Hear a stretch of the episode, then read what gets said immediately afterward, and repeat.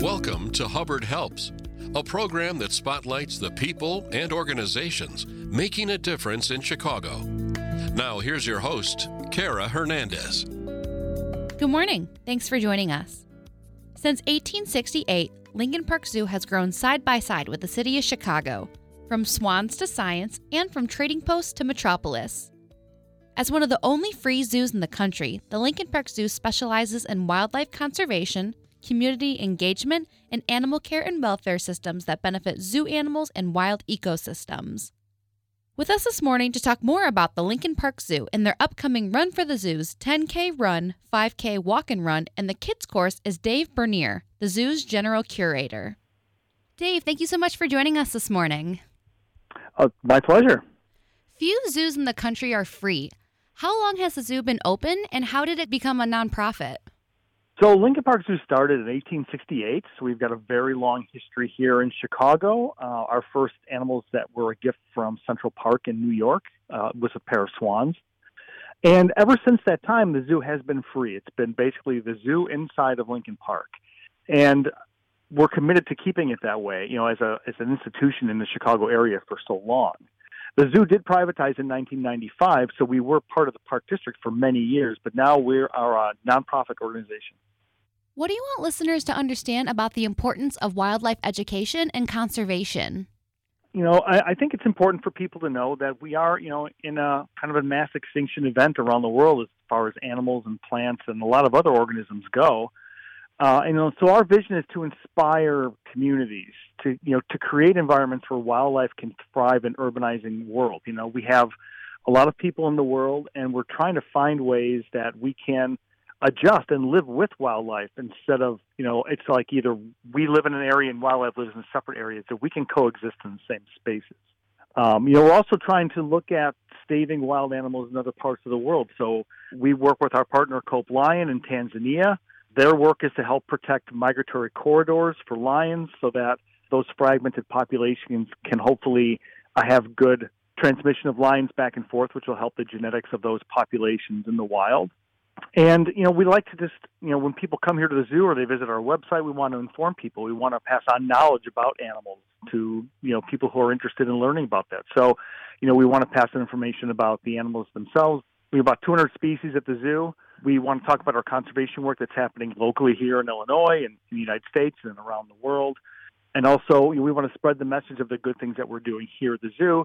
You know, recently we had uh, lion cubs born, three males, uh, in January 9th, and just last weekend they went outside for the first time with the pride. So there's there's a lot of exciting things happening at the zoo.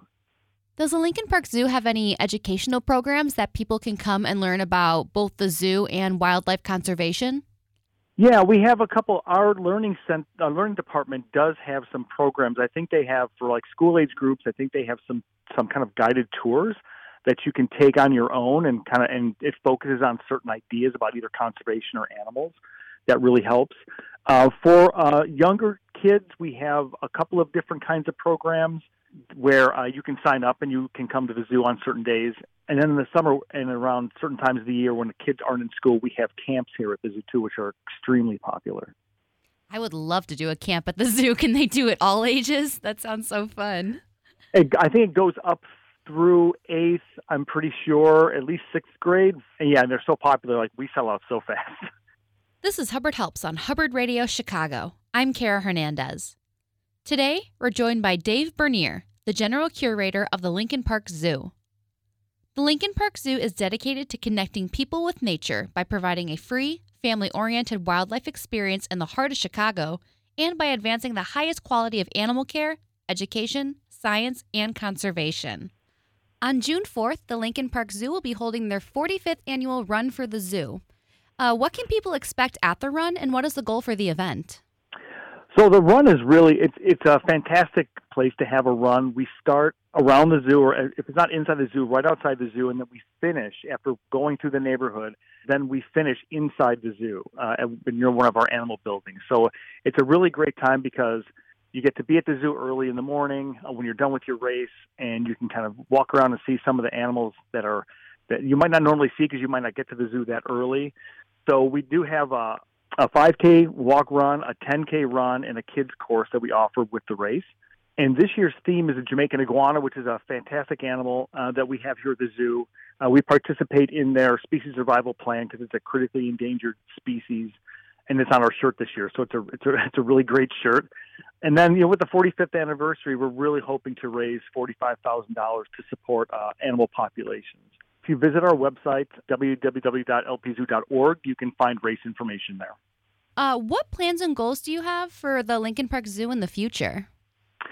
You know, so many. I've worked here for a long time, and it seems like the zoo is always doing something new uh, and always making plans to improve either our programs or our facilities. So we just finished a, a capital campaign, which capped off with the Pepper Family Wildlife Center, which is where our lions currently live, and that was a huge project for us. But now we're looking into the future, and we're starting to plan for like what our next big projects are. We don't really have anything in mind right now, but it's a, it's a process that we are continually undertaking, looking at our facilities, looking at our programmatic needs.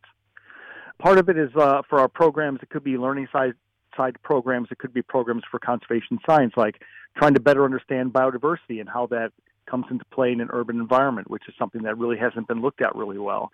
Um, we also try to look at wild populations across the globe. Like we work with Puerto Rican parrots. Uh, we're the only zoo in, the world that has Puerto Rican parrots outside of Puerto Rico and uh, that's a critically endangered species as well that we've been working with for probably 15 years to to bolster those wild populations.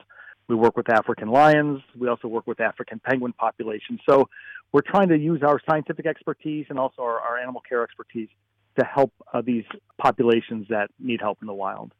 Do you guys have any other events throughout the summer that are either for fundraising or just fun events in general coming up? Uh, we do. I mean, we have a few. If you check our website, we have events that happen during the summer, like we might have an adults night out that could be coming up where uh, we open up a zoo. It's a ticketed event, and we have food and beverages and some entertainment that might be here. Also, just using the zoo as a beautiful venue. We have our zoo uh, will have late hours coming up, so we'll be open later on weekends starting after Memorial Day. So that's a really nice time for people if they're into the city and they want to come to the zoo a little bit later. That we open have our gates and buildings open until seven o'clock, and then uh, we have some our major uh, fundraising event is our zoo ball, which will be coming up in the middle of July, and that's kind of our one of our biggest fundraisers that we have. It's a black tie event, which is always a lot of fun. What's the best way for those listening right now to help the Lincoln Park Zoo as well as help protect wildlife? Well, to, to protect wildlife, in short, you know, just think of where you live in your in the world that you live in, and how can you live with the wild animals that could live in your area. You know, I've changed some of my behaviors. I live in the suburbs. Uh, the zoo has changed some of its behavior so it can live more friendly with coyotes when they pass through, or rabbits or squirrels, or any of the wildlife that we have, including birds, where we, you know, we have our windows uh, soaked that during migratory season so that birds don't hit the windows at the zoo. So there's a lot of things people can do in their own backyards even to help wildlife.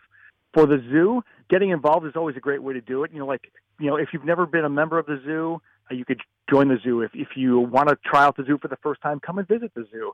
Uh, maybe sign up for the run because the run for the zoo is a great way to kind of initiate yourself into the kinds of things that we can do here.